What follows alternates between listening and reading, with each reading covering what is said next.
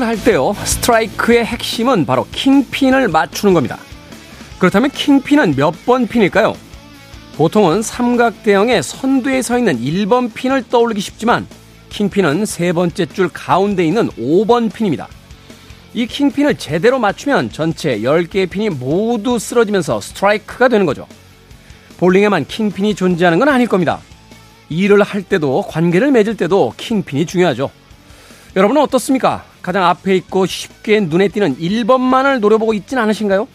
무작정 열심히 애를 쓰는 것만이 해답은 아닐 겁니다. 김태훈의 시대음감 시작합니다.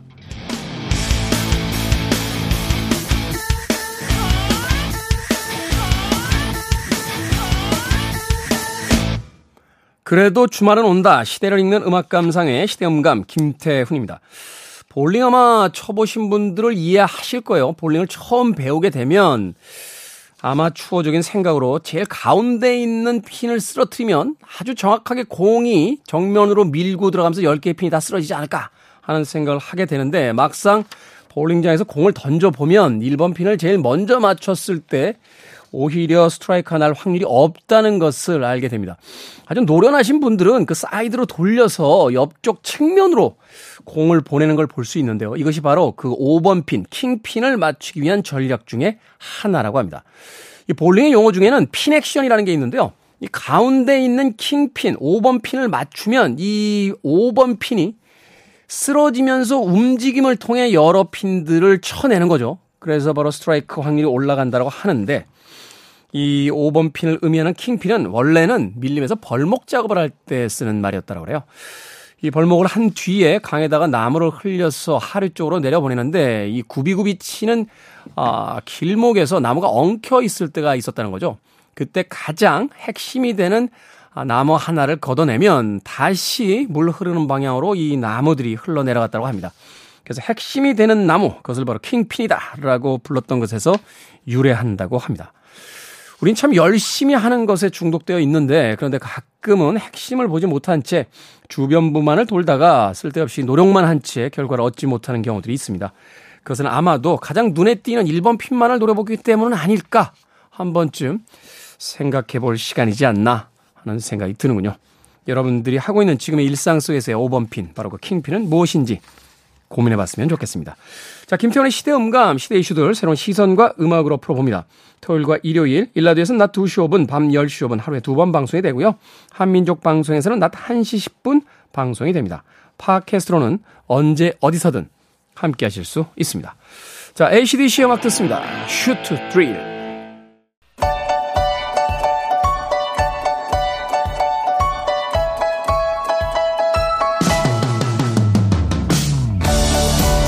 우리 시대의 좋은 뉴스와 나쁜 뉴스, 뉴스 good and bad, KBS 경제부의 박혜진 기자, 산업과학부의 정세배 기자 나오셨습니다. 안녕하세요. 안녕하세요. 자, 오늘 완전체로 두 분다 아, 오셨습니다.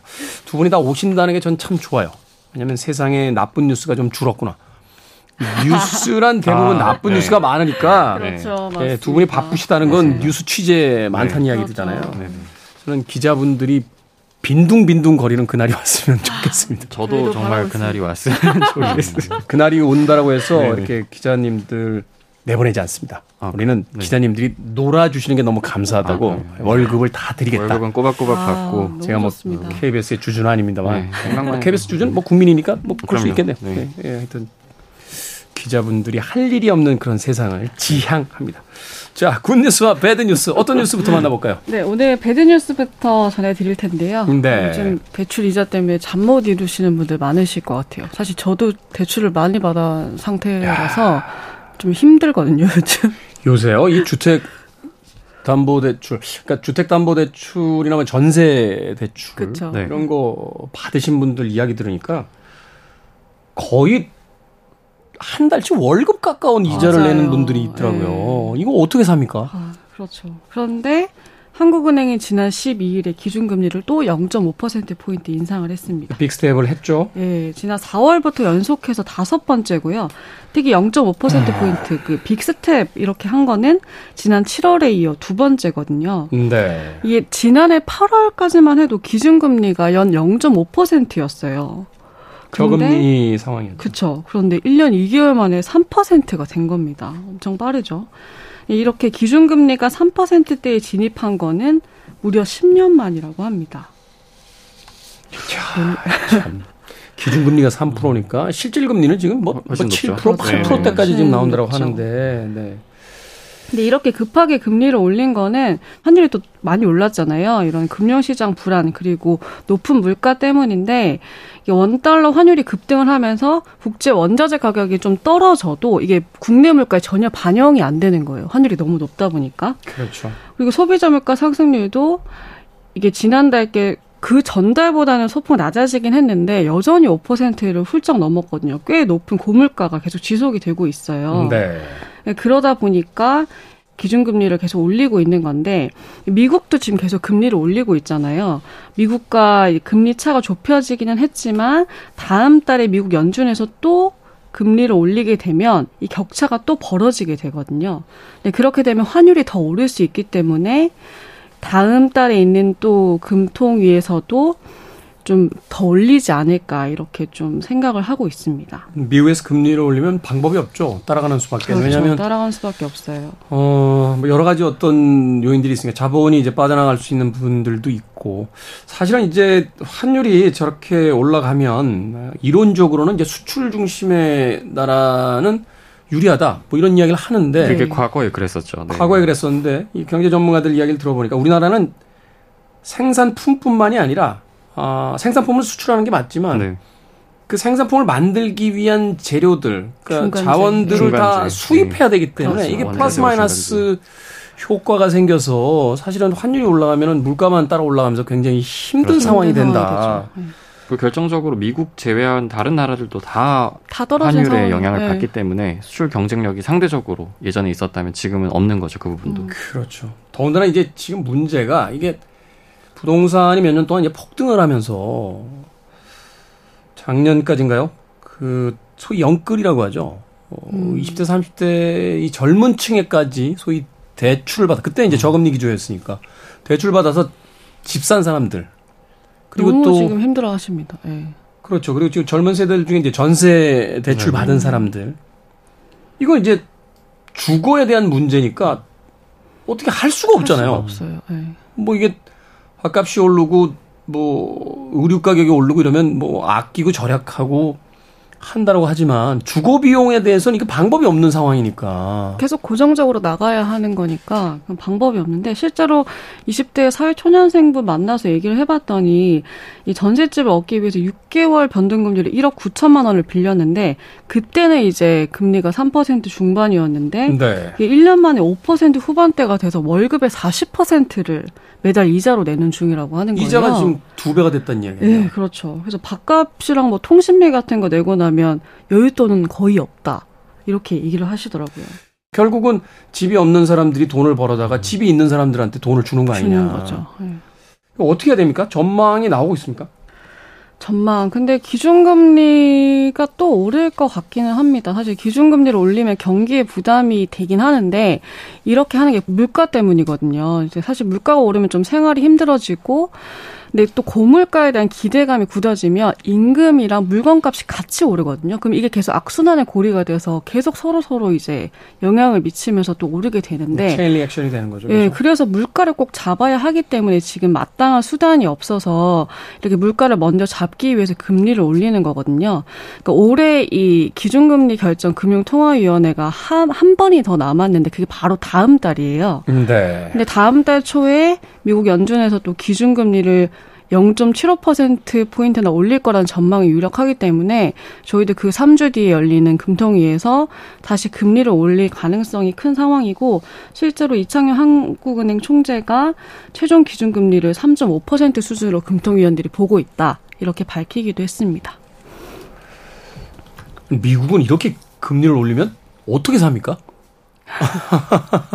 미국이야말로 대출을 받지 않으면은 뭐 집 구매라든지 이런 게 전혀 이루어지지 않는 그런 사회잖아요. 사실은 우리나라처럼 무슨 전세제도나 이런 게 없기 때문에 미국은 제가 이야기 듣기로 직장을 잃으면은 뭐 3개월 안에 집에서 나가야 되는 상황이 벌어지고 막 이런 시스템이라고 하고 또 정말로 대출을 받아야지만 집을 살 수 있는 그런 시스템이라고 하는데 미국 사람들 갑자기 궁금해집니다.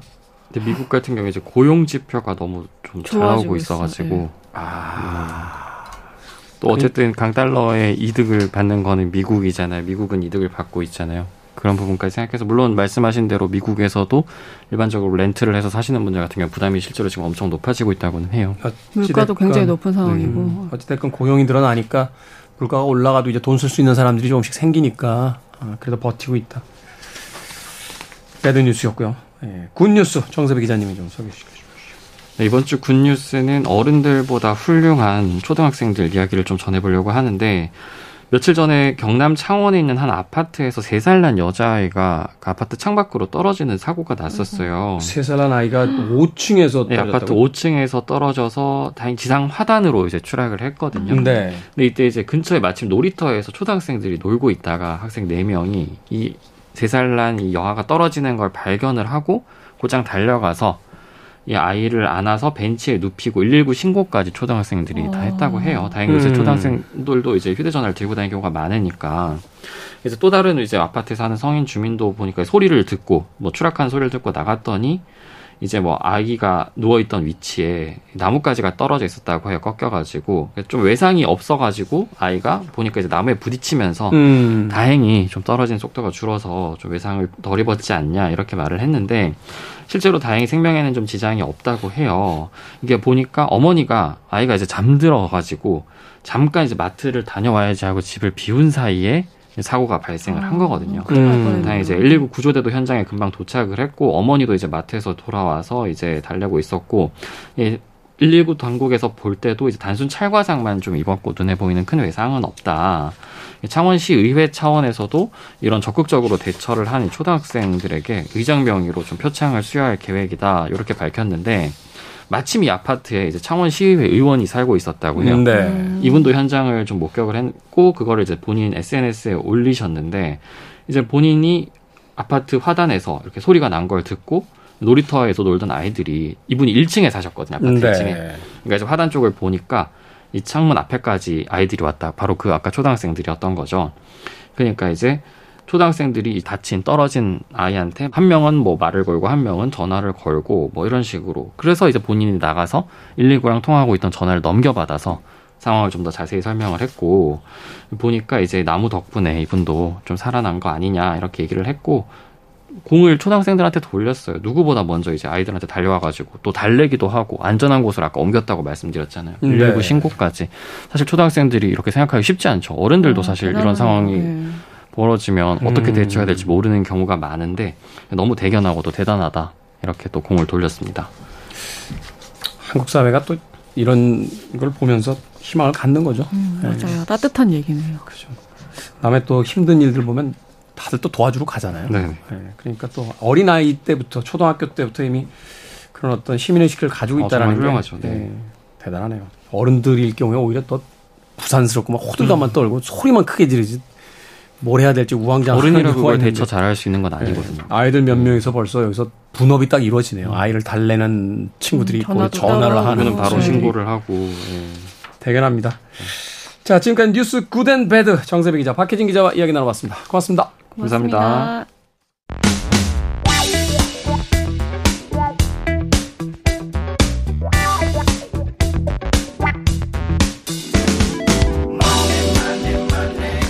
주식 명언 중에 이런 말이 있습니다. 매수는 기술이고 매도는 예술이다. 기술자를 넘어 예술가로 가는 길, 이분이 잘 이끌어 주실 거라 믿습니다. 우리 시대의 경제 이야기, 돈의 감각, 더 퍼블릭 자산운용의 김현준 대표님 나오셨습니다. 안녕하세요. 네, 안녕하세요. 김현준입니다. 매수는 기술이고 매도는 예술이다. 전문가로서 이 말에 공감하십니까? 무슨 뜻인지 잘 모르겠어요. 어렵다. 뭐 공부해가지고 잘 되는 영역은 아니다. 뭐 이런 얘기인 것 같은데 음. 저는 잘 공감하지 않고요. 네. 이 매수하고 나서 매도는 어렵다. 나는 매수는 쉬운데 잘할 수 있는데 매도가 참 안 되더라. 이런 얘기를 많이 하시는 분들 계신데 네. 저는 거기에 일침을 뭐라고 날리냐 하면 매수해가지고 잃으면 까먹어 버리세요. 네. 그러고 나서 플러스가 났을 때만 이제 고민이 되기 시작하시는 거죠. 그렇죠. 그러고 잘 팔았을 때는 또 자기 자랑으로 끝이고 벌었다가 잃었을 때 요 얘기가 항상 나오는 거예요. 3분의 1의 확률로. 음, 음. 근데 저는 전문가로서는 매수할 때 네. 매도하는 가격 그리고 매도해야 되는 상황 이런 것들을 모두 다 결정을 하고 매수를 하기 때문에 애초에 매수하는 순간에 매도가 결정되는 거나 다를 바 없어서 두 개를 굳이 이렇게 분리할 필요는 없습니다라고 말씀드립니다. 그러니까요. 그 전문가분들이 그 이야기를 가끔 하시더라고요. 이미 매수할 때 매도할 타이밍 혹은 매도할 가격 어떤 상황이 벌어지면 미련 없이 판다. 뭐 이런 것들 그렇죠. 미리 다 정해 놓고 매수를 한다고 하시더라고요. 음, 맞아요. 맞아요. 아. 그러니까 최근에 이제 매도한 주식 중에 임플란트 하는 네. 덴티움이라는 주식이 있었어요.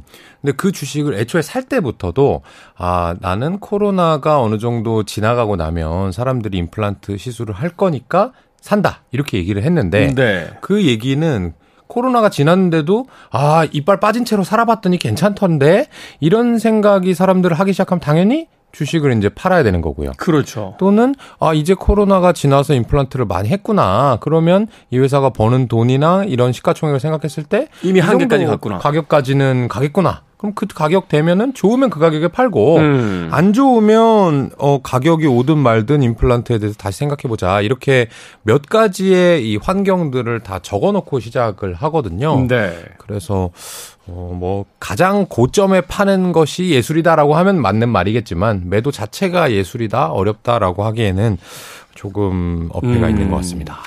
사실 가장 고점이라는 걸 누가 합니까? 그럼 팔고 나서 정말 운이 좋은 사람들만 이제 로또 1등이랑 비슷한 거죠. 그 결과론으로 이제 내가 팔았을 때 제일 고점이었어라고 하는 거지. 그렇죠. 그게 주식에 신이 온다고 해서 오늘이 최고점입니다. 이거를 맞출 수 있는 사람이 과연 얼마나 있겠어요? 없겠죠. 그렇죠. 없죠, 그렇다. 보니까 네. 사실은 후일담으로 전해져 내려오는 거고 네. 매수를 할 때 이미 나는 어떠한 컨디션이면 매도하겠다를 네. 이미 정해 놔야지만 그 타이밍을 놓치지 않는다. 그렇습니다. 사실 사람이 이제 올라가기 시작하면 더 올라갈 것 같은 기분에 팔질 않게 되고 떨어지면 네. 더 떨어질 것 같아서 재빨리 팔아버리게 되는 네, 것들이 네. 있는데 그렇지 않단 말이죠. 바로 그러한 것들 가장 기본적인 원칙을 지키는 게 또 이 투자에도 필요하지 않나 하는 생각을 해보게 됩니다. 자, 우리 시대의 경제 이야기 돈의 감각 김현준 대표님의 경제적 해자에 주목하라 그 3부작 네. 그 마지막 이야기를 해보도록 하겠습니다. 부자들이 종목을 고르는 비법 어떤 겁니까? 어, 벌써 한 달 가까이 지나가는데요. 네. 제가 1편, 2편에 이제 경제적 해자에 대해서 쭉 설명을 드렸고요. 오늘은 경제적 해자인 것처럼 보이는데 자칫 잘못해서 속을 수 있는 음. 실체가 없는 가짜 경제 해자에 대해서 오늘 말씀드릴까 합니다. 가짜 경제 해자. 네. 그렇습니다. 여기 이제 첫 번째는요. 뛰어난 제품 이 실체가 없는 경제적 해자다라고 나와 있는데요. 뛰어난 제품이 실체가 없다고요? 이 제품이 있는데 실체가 없어요? 경제적 해자로서의 실체가 없다. 어. 그러니까 뛰어난 제품을 가진 기업은 당연히 좋은 기업인 것은 맞습니다. 그렇죠. 하지만 경제적 해자가 있느냐 없느냐 어, 혹시 청취자분들 지난달 것이 기억나시는지 제가 한번 여쭤보면 음. 어, 경제적 해자가 있고 없고로 판단할 때 가장 쉽게 판단할 수 있는 요소는 제가 아마 코카콜라 얘기를 들었을 것 같은데 음. 같은 제품을 더 비싸게 팔 수 있느냐가 음, 음, 음, 경제적 해자라고 말씀을 드린 적이 있습니다. 그러니까 같은 음료인데 브랜드가 달라졌을 때 이걸 더 비싸게 팔 수 있느냐 없느냐. 그렇, 그렇죠. 어. 그런데 예를 들어서 코카콜라가 비싸게 팔리고 펩시콜라가 50원 싸다고 가정을 해볼게요. 네. 그렇다고 해서 펩시콜라가 뛰어난 제품이 아니냐? 그런 건 아니죠. 그렇죠. 펩시콜라도 뛰어난 제품입니다. 네. 그리고 코카콜라도 뛰어난 제품이죠. 이게 경제적 해자 첫 번째에 나왔던 브랜드 가치랑 비슷한 개념인데 음. 어떤 제품이나 서비스를 잘 만들었다고 해서 이 회사는 무조건 좋은 회사일 거야. 경제적 해자가 있을 거야. 나는 이 회사 평생 들고 가야지. 라고 하면 큰 실수한다는 거죠. 음. 그래서 뛰어난 제품이 아니라 대체할 수 없는 제품. 이거는 이 회사밖에 못 만들어. 아, 제품 자체가 별로래도 네. 대체품이 없어. 그럼 살 수밖에 없는 그렇죠. 거잖아요. 살 수밖에 없다는 얘기는 그 기업이 비싸게 가격을 매겨도 아 어쩔 수 없네 음. 이렇게 되는 거죠. 그런 것들을 만드는 기업이 경제적 해자가 있는 것이지 그냥 어 이 회사는 품질이 좋아 뭐 브랜드가 있어 제품을 잘 만들어 하는 것은 여러분들 이제는 머릿속에서 지워 버리셔야 됩니다. 아, 무조건 그 회사의 제품이 좋으니까 이 회사 될 거야라는 순진한 투자는 답이 아니다. 그렇습니다. 그 좋은 제품이라는 건 기본적인 거고. 그렇죠. 그걸 가지고서 과연 시장에서 경쟁력, 변별력 또 소비자들의 로얄티가 있느냐 이런 네. 걸 이제 찾아봐야 된다는 거죠. 그렇습니다. 네. 두 번째 이제 실체가 없는 경제 해자 조심해야 될 것. 높은 시장 점유율도 조심해야 됩니다.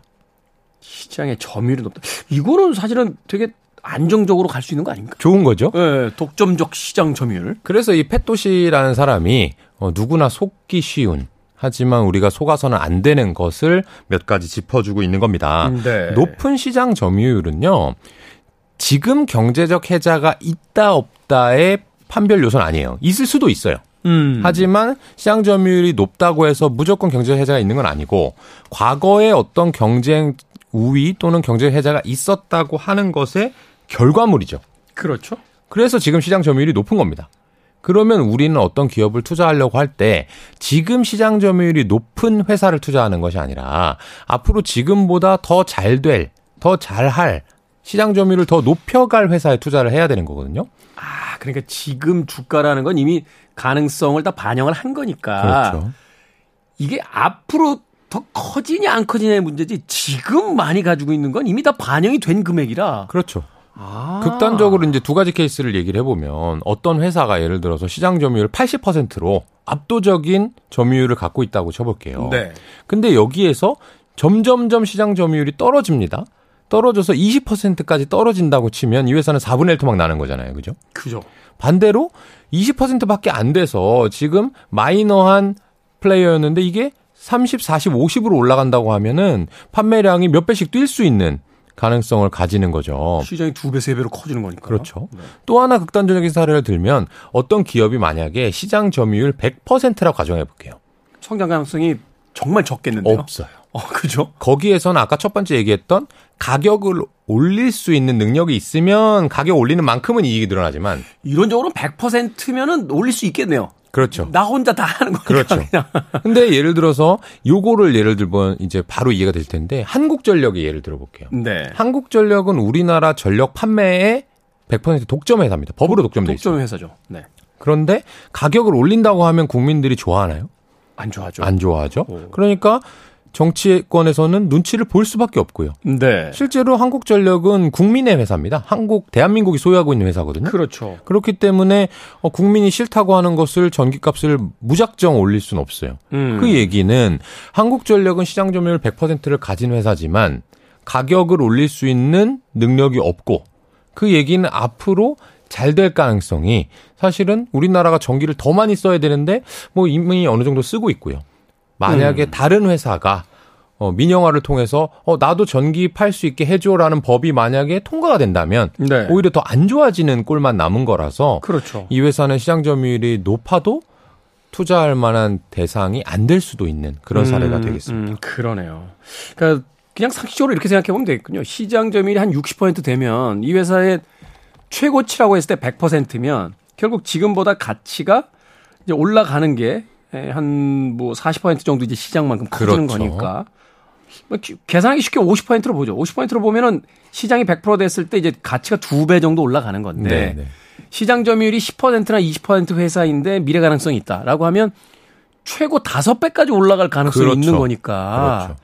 그런 어떤 발전의 폭이 더 있느냐. 네. 지금 시장 단순한 점유율보단 그게 더 중요한 어떤 요소일 수도 있다. 그렇습니다. 그래서 아. 무작정 아 내가 투자하는 회사는 시장 점유율 1등 회사야. 어, 평생 안전할 걸? 이라고 음. 생각하면 제가 어릴 때 투자했던 농심과 같이 네. 시장 점유율은 계속해서 1등이지만 주가가 20년 동안 오르지 않는 음. 그런 모습을 발견하실 수도 있고요. 지금 그래서 S전자 지금 S전자도 시장 점유율 1등이죠. 그렇죠. 전 세계 반도체의 이 메모리 분야에서는 1등입니다. 네. 그래가지고 다들 많이 들어가셨다가 저도 사실 들어가 있는데. 네. 기다려 봐야죠. 그럼요. 그거는 이제 시장 점유율도 높고 가격도 어느 정도 책정할 수 있는 능력이 있고 앞으로 음. 반도체 시장이 커질 거니까 삼성전자는 그렇죠. 저는 시장 점유율이 높으면서도 좋은 회사가 될 수 있다고 생각하고요. 아, 이런 것도 그러면 요인이 되겠네요. 단순한 지금 시, 현재 시점에서의 시장 점유율이 아니라 이 시장 자체가 커지는 거잖아요, 앞으로. 그럼요. 그런 게 훨씬 더 중요하죠. 앞으로는 무조건 어디든지 반도체를 쓸 수밖에 없는 미래 사회가 오기 때문에 네.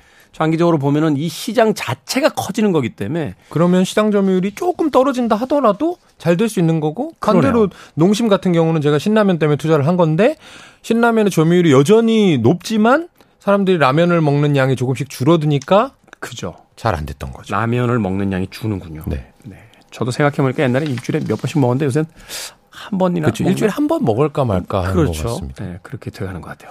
자, 또 다른 포인트 있습니까? 네, 세 번째, 네 번째가 남았는데요. 네. 세 번째는 이제 비용 통제 능력, 원가를 절감하는 능력은 이 실체가 없을 수 있다라고 얘기를 했는데 이론적으로 음. 매출액이 늘어나는 거는요 무한대로 늘어날 수 있어요. 근데 비용을 내가 줄여보자 우리 집안의 가계부 지출을 줄여보자 하면 마이너스를 못 갑니다. 지출은 0까지밖에 못 줄여들죠. 0은 안 되죠. 아, 그렇죠. 그렇죠. 이론적으로. 일단, 일단 먹고 살아는, 살아는 있어야 되잖아요. 네. 내가 농경 사회라고 하면 네. 내가 만들어 자급자족이 되겠지만. 네, 0까지밖에 안 네. 줄어드니까 네. 실질적으로 매출액을 늘리는 게 훨씬 더 좋은 포인트이기도 하고요. 네. 왜 비용 절감 능력이 어, 대단한 거 아니야? 절약하는 것도 중요하지 않아? 라고 하실 수 있는데 요 사례를 한번 알려드리면 좋을 것 같아요. 음. 과거에 미국에서 처음 저비용 항공 사, 저가 항공사라는 거 이제 대박친 대표적인 회사가 사우스웨스트 항공이라는 회사가 있거든요. 네, 사우스웨스트. 이 회사가 어 원래는 비행기 안에서 밥도 주고 그다음에 뭐 서비스도 잘해 주고 뭐 이렇게 하면서 높은 가격을 받다가 어 비행기를 많이 타야 되는데 필요 없는 서비스 좀 줄이고 네. 이 좋은 가격으로 에, 저렴한 가격으로 비행기를 탈 수 있게 해주자라는 거를 이제 주창한 회사 중에 하나거든요. 음, 음. 근데 이게 이 회사만 할 수 있으면 이걸 경제 해자라고 할 수 있는데 지금 보면 우리나라만 해도 제주항공, 뭐 티웨이 항공 이런 게 많이 생겼고 그렇죠. 이 사우스 웨스트 항공이 비용을 절감할 수 있는 그런 방법 뭐 항공기 기종을 단일화해 가지고 운항이라든 청소를 편안하게 하는 거 또는 그렇죠. 공항의 터미널 이런 거 LCC 타게 되면 좀 이 터미널로 옮겨가야 되는 그런 거 있잖아요. 아니면 뭐 쫙 맨 끝에 그렇죠. 게이트를 사용 가장 많이 걸어가야 되는 네. 그런 게이트를 이용한다는 것 또는 수화물이나 기내식 같은 서비스를 유료로 바꾸는 거 이런 것들은 사우스 웨스트 항공만 할 수 있는 게 아니라 어 내가 제주항공 사장이면 어야 미국에 한번 이런 거 비행기 타봤는데 요런 거 요런 거 서비스를 유료화 바꾸니까 어 우리도 따라할 수 있겠는데라고 하는 것처럼 요 비용 절감 능력 도경 경쟁사가 따라할 수 있는 것이라면 사실은 경제적 해자라고 칭하기 어렵다라는 얘기입니다. 특별한 노하우가 있는 게 아니고 그냥 누구나 한 번 보면 어 나도 할 수 있지 뭐 그 정도는 그렇죠. 이라고 해버리는 거. 그러니까 그렇죠. 시장 경쟁력이 없는 거죠 한마디로. 그렇습니다. 음... 이 마지막 얘기인데요. 네. 이 펫도시는 경영자의 경영 능력 이런 것도 별로 중요하지 않다라고 했습니다. 당연히 훌륭한 경영자가 있으면 그 회사가 좋은 거 아니야? 라고 얘기할 수 있는데 음. 이 투자의 귀재라고 하는 워런 버핏이 어떤 얘기를 한번 했었냐면 나는 바보라도 경영할 수 있는 회사에 투자하고 싶다. 왜냐하면 언젠가는 바보가 경영할 날도 오기 때문이다. 음. 이 얘기가 어떤 얘기냐 하면은 경영자가 대단한 능력을 발휘해가지고 돈을 많이 벌 회사는 사실 경영하기가 좀 어렵다는 얘기가 됩니다. 이해가 되는 것 같아요. 이거를 조금 쉽게 풀어서 설명을. 그러니까 뛰어난 경영자가 있어서 돈을 많이 번다는 건. 네. 그 뛰어난 경영자가 어디 아프거나 이러면. 그렇죠. 회사가 흔들린다는 이야기예요. 맞습니다, 맞습니다. 어. 이렇게 예를 들어서 좀 죄송하긴 합니다만은 여기에서 이제 태훈 디제이님께서 아파가지고 네. 진행을 못하게 되면 음, 음. 이 시대음감이라는 거는 방송이 당분간 안 되겠죠. 대체하기가 어렵습니다. 김태훈의 시대음감이니까. 뭐 공감을 다른 아나운서 정세배의 시대 인간 뭐 이렇게 바꾸지 않을까요? 아 나중에는 이제 바꾸겠지만 지금의 이 결이 뭔가 없어지겠죠? 네. 그런데 그게 아니라 어 나중 시대에 돼가지고 김태훈이라는 사람의 뇌를 딱 분석을 해서 음. AI를 앉혀놓을 수 있게 된다라고 음. 하면 김태훈이 어디 가든 말든 이 방송을 지속할 수 있는 거잖아요. 그렇죠. 제가 쓴 책에는 이런 예를 들어놨는데 네. 두 직업을 제가 한번 말씀드려 볼게요. 어떤 사람이 좀 경영하기 편하고 이 삶을 잘 살고 있는지 한번 보세요. 한 네. 사람은 네. 요리의 전문가입니다. 요리의 전문가. 네. 그래서 이 요리하는 음식 식당이 많은 거리에 가서 이 오너 셰프가 됐어요. 자기 식당을 열어가지고요. 네. 그래서 이 사람은 요리도 해야 되고요. 낮에는 인스타그램 마케팅도 해야 되고요. 전단지도 돌려야 되고요. 그러면서 식자재 관리도 하고 직원도 뽑아야 됩니다. 바쁘네요. 이런 사람이 있고요. 어. 한 사람은 요리할 능력도 없고 별로 인스타그램 관리하는 방법도 모릅니다. 그런데 아버지께서 그 식당가 옆에다가 땅을 하나 물려주셔가지고 음. 이분은 주차장을 하나 운영하고 있어요. 근데 그 식당가에는 주차장이 거기 하나밖에 없습니다. 그러면 어떤 사람이 돈을 쉽게 벌까요? 주차장이죠. 그분은 그냥 슬리퍼 질질 끌고 나와서 앉아서 돈만 받아도 음. 또는 아르바이트생 한 명만 앉혀놔도 돈을 편하게 버는 거잖아요. 아니 그 자동화 해놓으면 안 나가도 되잖아. 그렇죠. 그렇죠. 요새는 더 그렇고. 더 그렇고. 근데 요리 같은 경우는 내가 오너 셰프라면 내가 열심히 해야 되고 만약 오너 셰프가 아프거나 예를 들어서 코로나 격리에 들어가면 장사 자체가 안 되는 거잖아요. 음. 이런 것처럼 당연히 경영자의 능력도 중요한데 이 회사를 둘 중에 하나 골라야 된다면 훌륭한 경영자를 고르는 것보다는 이 비즈니스 모델이 간소하고 누구나 경영을 해도 편하게 운영할 수 있는 그 업종이라든지 돈 버는 방법이 중요하지 네. 경영자가 있다고 하는 것은 경제적 해자라고 칭하기 어렵다. 아무리 좋아도 그 사람이 100년 이상 경영할 수 없으니까 이런 얘기입니다. 이게 비슷한 이해가 될지 모르겠는데 예전에 그 일본의 그 검성이라고 추앙되는 미야모토 무사시라는 어 이름 들어봤습니다. 네, 검객이 있었는데 이 사람이 이제 2001류라고 해서 이제 양손잡이 칼을 썼거든요. 근데 이제 말년에 예, 이제 생계를 유지해야 되니까 검술 사범을 뽑는다고 해서 갔어요. 네. 가서 두 번의 대련에서 상대를 완전히 제압했는데 음. 그 당시에 어떤 그 영주가 저 친구는 안 되겠어 하고 내보냈다는 거예요. 아, 사범으로서 안 된다. 안 된다. 내보냈다는 거예요. 그 사람들이 아니 저렇게 뛰어난 검수를 가진 검객인데 왜 쓰지 않으셨냐?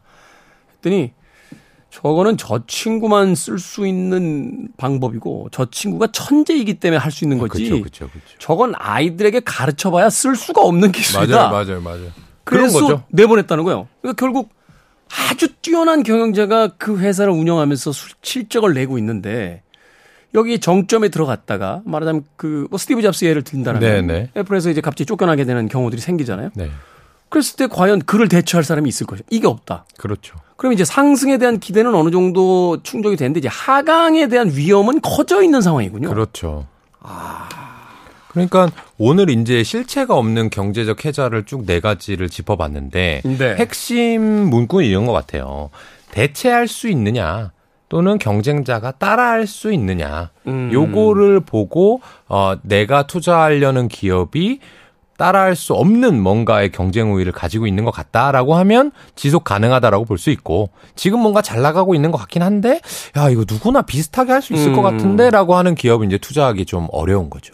저작권을 주장할 수 없으면 사실은 투자하기 쉽지 않다. 네, 맞습니다. 아, 누구나 따라 할 수 있다라면 그 정말로 기가 막힌 어떤 것이 있거나 뭐 이런 것들을 한번 좀 생각해 봐야 돼. 단지 지금 눈에 보이는 것이 좋고 잘 되고 시장에 많이 퍼져 있다라고 해서 투자의 가치가 있는 것이 맞습니다. 아니다. 맞습니다. 거꾸로 생각해 보는 그런 시간이었습니다. 자, 우리 시대의 경제 이야기, 돈의 감각. 오늘 본격적으로 만나볼 경제 이슈 어떤 이슈입니까?